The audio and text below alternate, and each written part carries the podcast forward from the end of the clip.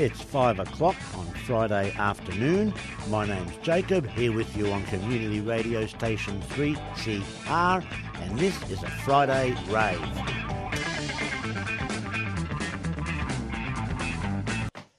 Ah, shit, what a day, eh? What a day. Um, a day when I was feeling particularly up, I've got to say. I'm feeling really good for most of the day because I spent the day like probably, I'd imagine most of you people listening, um, in town today with the with the young folks at the kids' climate rally or student. Oh, bugger it, you get to be as old as bloody, you get to be my point and have children your own who are older than most of the people at the thing. I'd call them kids without being politically incorrect, I guess. The kids' climate rally. And it was so bloody inspiring to see so many young people in the streets talking about their future, not only their future, our future. You know, it was just, it was inspiring. And um, to, to some point, some of it were, some other, you know, shit happened that I'll, I'll get onto it.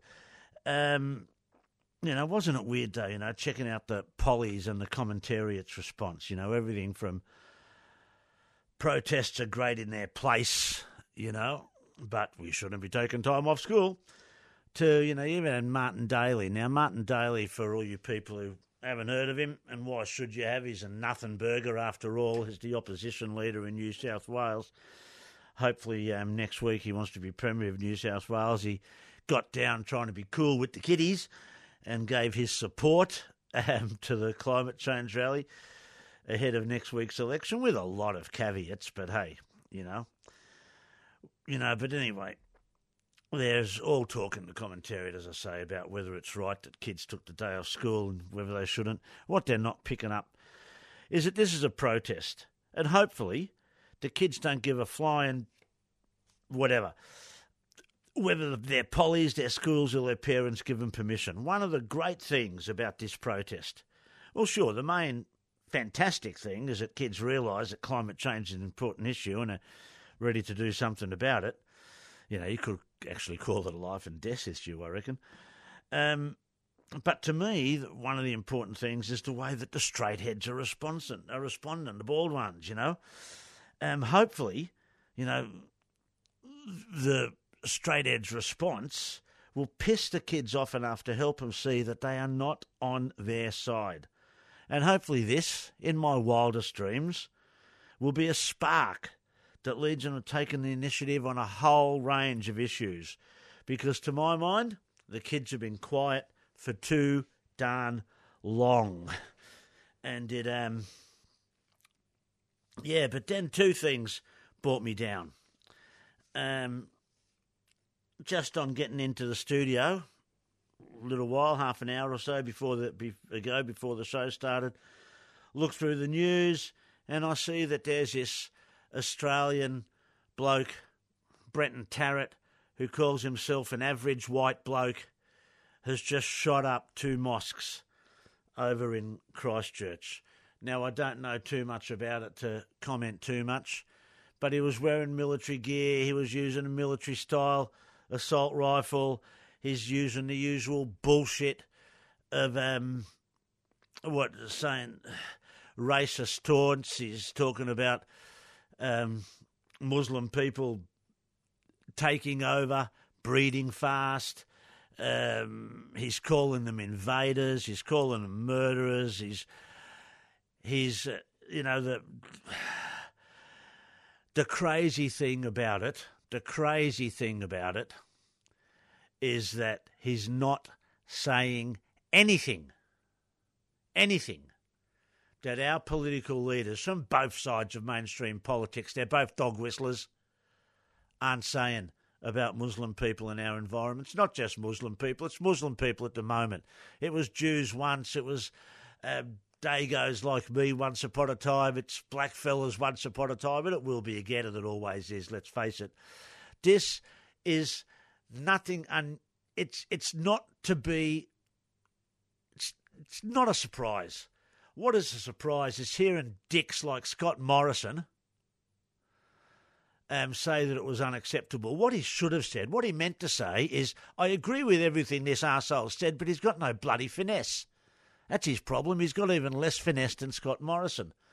This bloke, Brenton Tarrant, in going over to New Zealand to train and shooting up um, people in a mosque on Friday at lunchtime at a time, you know, that's for people who don't know, that's to, to a to the Christian equivalent of Sunday morning church, um, is I, I, look. I don't know what to say. I really, I'm not often at a loss for words, but it's the hypocrisy of our leaders.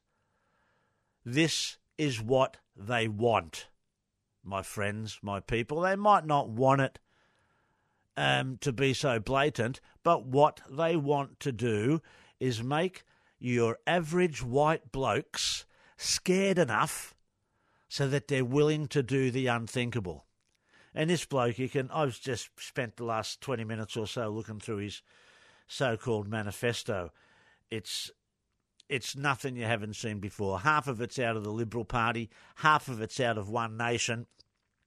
Little bits and pieces pieces are um, about anti-imperialist and about workers' rights. It's he's a total.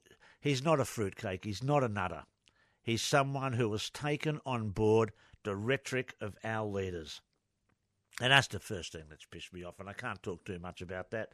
The other thing that pissed me off had more to do um, with the um, um, with some people at the climate rally, not kids, I got to say, but um, parents um, having a crack again at Julian Assange and WikiLeaks. Um, unbelievable that they took, you know, they took the opportunity of being there with their kids to have a crack. But anyway, you know, that just annoyed me. But you've no doubt heard by now that Chelsea Manning's been jailed for refusing to give evidence against Julian and against um, WikiLeaks and I guess I want to say, first of all, hats off to her, all strength to her for standing up for her principles. But the fact of her arrest raises a couple of important issues. Now, firstly, the proliferation of posts in support of Chelsea Manning on social media, and particularly by Australian and particularly by Melbourne based activists. You know, in some cases by the same people who've been blackguarding Julian and undermining the work of WikiLeaks for years. But that's by the by. The number of posts supporting Chelsea, yet no mention of what she actually did. That is, refused to rat on Julian and WikiLeaks in a secretly impaneled grand jury. Now, surely when you call someone a hero, there's an implication that you may want to emulate the actions of the said hero. But no, folks seem to be standing up for Chelsea for standing up for someone whom they're condemning. And more than that, some of these people who are making these Chelsea Manning as a hero memes and posting them all across social media are the same people who attack any support of WikiLeaks and or Julian Assange by other activists in Melbourne. You know, I've just seen in posts lately um, people being accused, falsely accused of hitting people, and you know, I was standing with the the woman who was accused for the whole day, and you know, they confused her with someone else, basically but that being because she is a supporter of Julian Assange and WikiLeaks. Now, it's hard to know how much of the campaign um, against WikiLeaks um, in Australia, and in particular in Melbourne, which is and remains, by the way, WikiLeaks' hometown after all, is the result of a pretty intense state operation, and how much of it's just down to the bullshit identity politics that's based on how one feels about a situation, rather than needing to ground any action or thought in actual political and economic reality. You know, if you can send a signal these days that you're more virtuous than the next because Julian is a stinky, rapey guy, or the BDS campaign is anti Semitic, or Assad is a bad guy too, whatever, however you're going to take the system's, the state's line, and in pretending or even thinking that you're an activist, basically support what the state is saying while pretending or acting like you're going against what the state's saying, who knows? But it's not either or. I reckon most of the people who sprout this shit are generally good, well meaning people, even if they have no understanding of class or any wish to understand it. And that's the beauty of the whole operation. Now, I was talking, to call an operation, I was talking um, to a very, very dear friend of mine just recently about how activist organisations have been infiltrated, in some cases run by people who may not be all they seem. And um, they heard me out before saying that I sounded a bit like a 9 11 truther. Well, you know, maybe understand that when you're talking about these kind of police operations, there is that danger. But let's just remember one thing about this, and that's up that, you know, up until late last year, when they actually let slip, and then the other day when they arrested Manning for refusing to testify, every time we spoke about a secret US grand jury that we knew was impaneled as long ago as 2010, we were accused by these same activists as being conspiracy theorists. People on the left actually spread the line that we were making this stuff up to give Julian an excuse for not leaving the Ecuadorian embassy and that he should just walk. As if, they were saying, as if the US could empower a grand jury to get Assange extradited and be able to keep it secret. Well, everybody knows now they could, and they did. And now that Chelsea has been arrested for her open refusal to comply, it begs another question. Who already has complied? Because surely this is not the only person they've asked. We know, we, you know, we know um, of a few. Former WikiLeaks supporter David House, who apparently testified, admitted to testifying in exchange for a promise of immunity. Now, we know, for example, of people who aren't being so open. We know former Swedish WikiLeaks staffer, Sigurdur Thordarson, um, who was actively spying on WikiLeaks and Julian in particular for the FBI.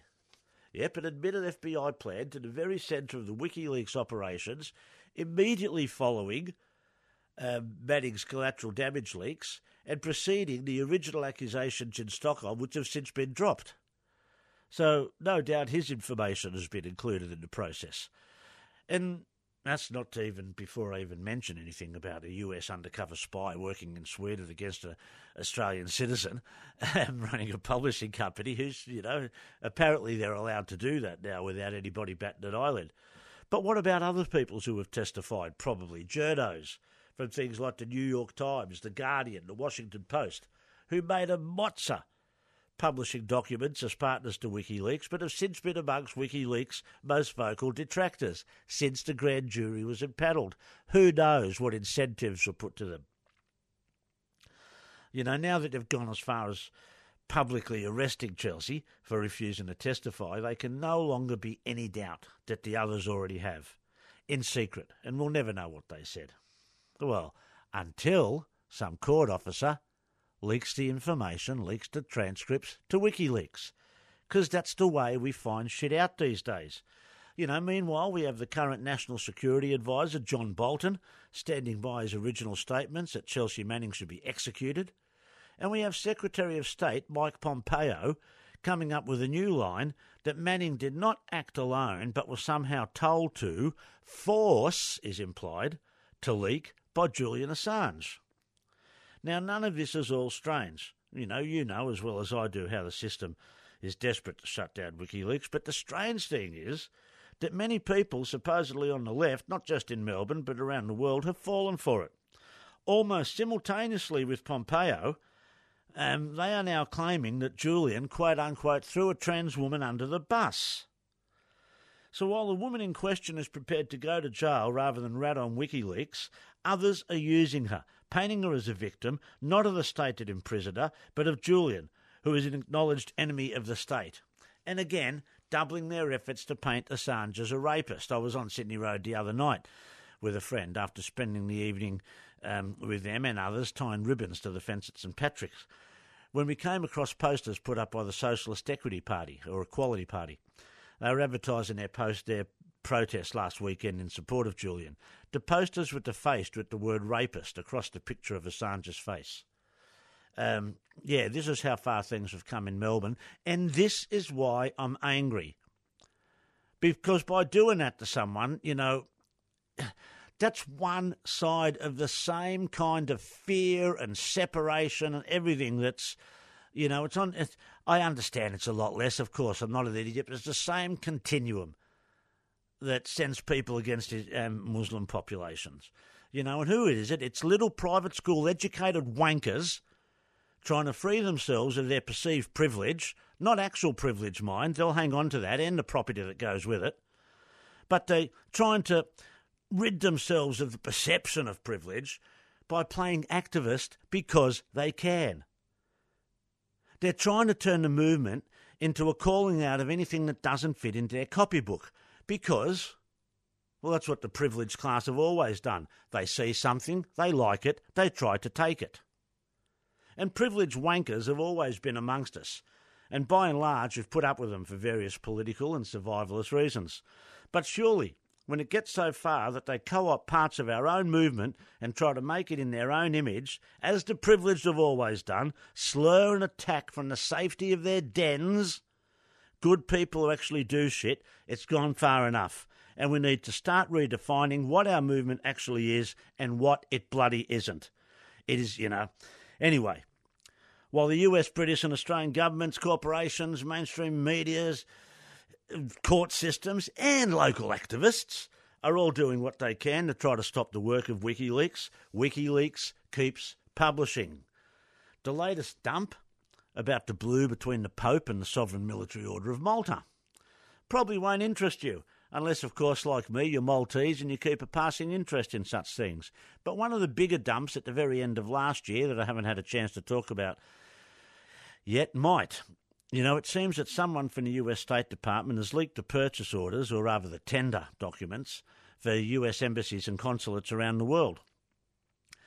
Now, no doubt this has come through the natural tendency of bureaucracies to need everything documented and signed off, so most of these make for, let me say, banal nights, or in my case, banal weeks and weeks of nights reading.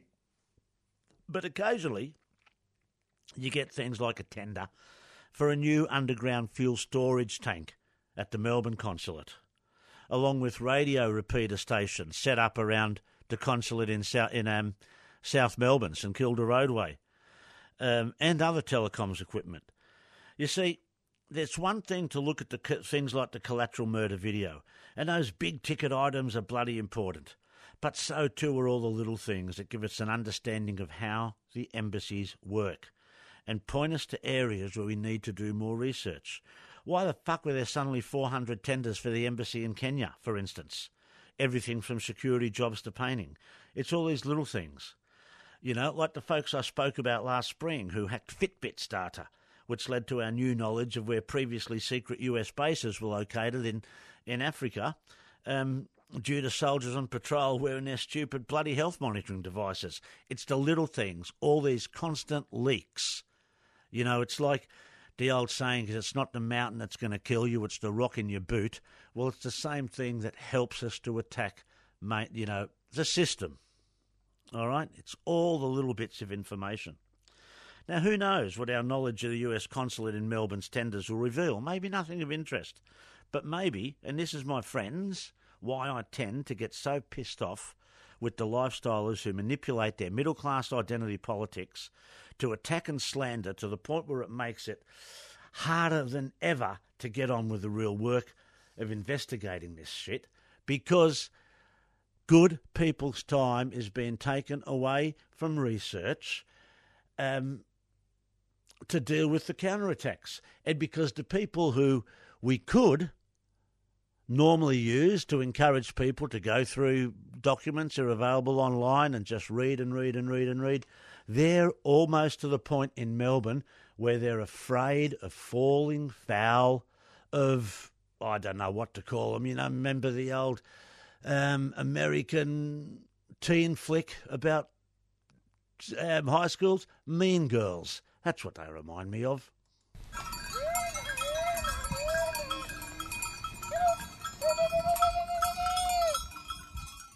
Herds and Curds with Carmen and Leanne, bringing you conversations with farmhouse cheesemakers and dairy producers. The first Sunday of the month at 7am on your favourite station, 3CR, 3CR Digital and 3cr.org.au.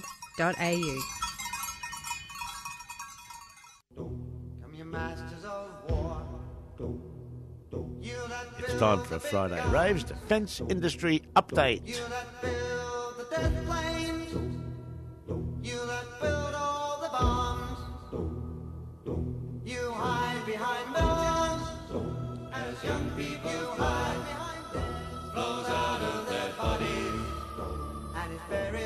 Bye.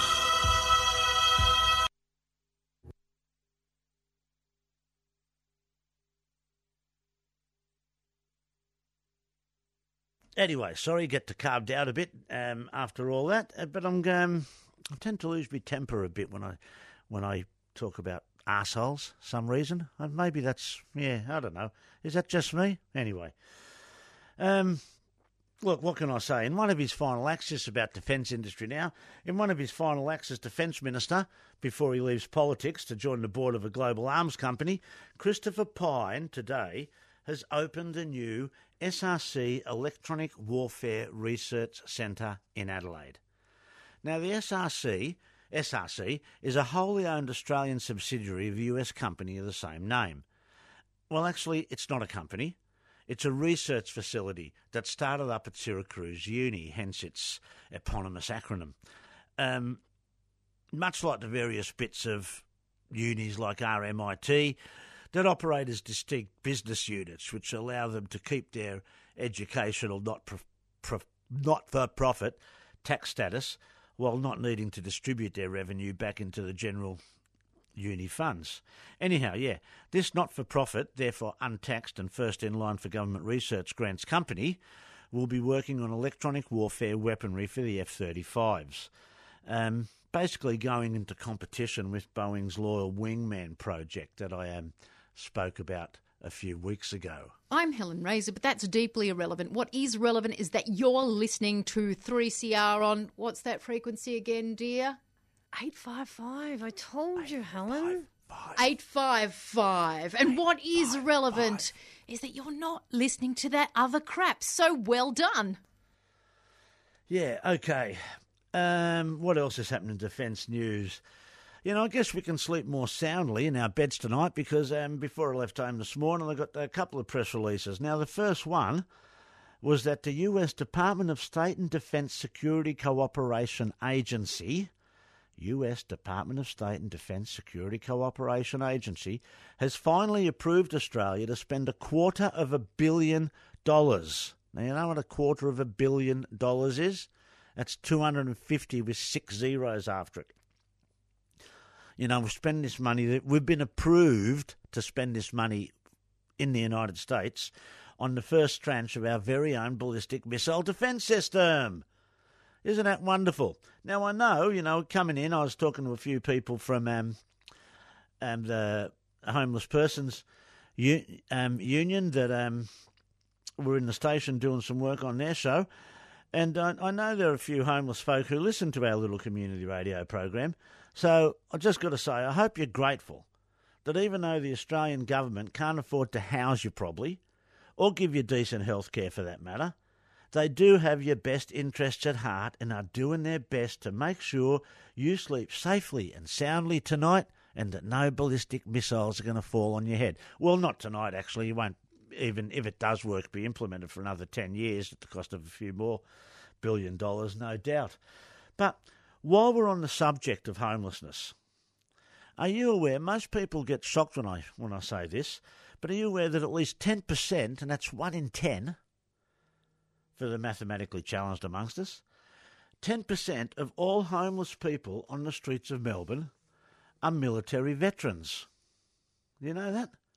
Well, yeah, ten percent. You know, people all people always say, you know, the vets, the vets, we look after our vets and all that kind of stuff. But 10% of all the homeless people, if you see someone of a certain age on the street, chances are they're a military vet. Well, I've got especially good news for that 10% of you who are military veterans. You, or your vote at least in the lead up to the federal election, are actually worth something. The Minister for Veteran Affairs, bloke by the name of Darren Chester, has just announced $390,000. Whoopee! $390,000. The other press release, as I said, was a quarter of a billion dollars for the first payment. Darren Chester has put out a big song and dance announcing $390,000 worth of grants to help you overcome the trauma that you've experienced while throwing millions and millions of dollars of equipment at brown people from the Pacific Ocean to Africa. So, again, in between visiting your mates in rehab and going to all those dreadfully untimely funerals from suicides and substance abuse, make sure you register your swag in a bit of park where you can vote. Because your vote, my friends, just like your military service, is apparently worth something. Are you 18 years and over? Have you been stopped by a Victorian police officer or protective service officer in the last 10 years? Would you like to contribute to research that aims to inform law reform and litigation strategies to prevent over policing? Go to policestopsurvey.online for more information and to take part. That's policestopsurvey.online, a 3CR supporter.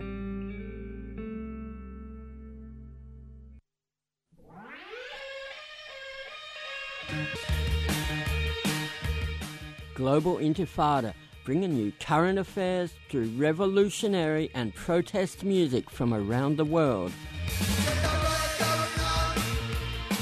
Every Thursday afternoon from 5 till 6 on 3CR.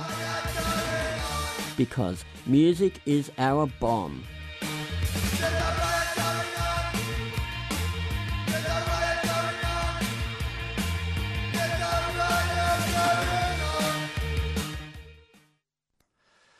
Okay, this has been a Friday rave. That was me, Jacob, and that's about all I've got time for today. Um, the folks from Doing It For Ourselves are going to be coming in to do the Sewer Show show straight after me. I'll talk to you again next week. Um,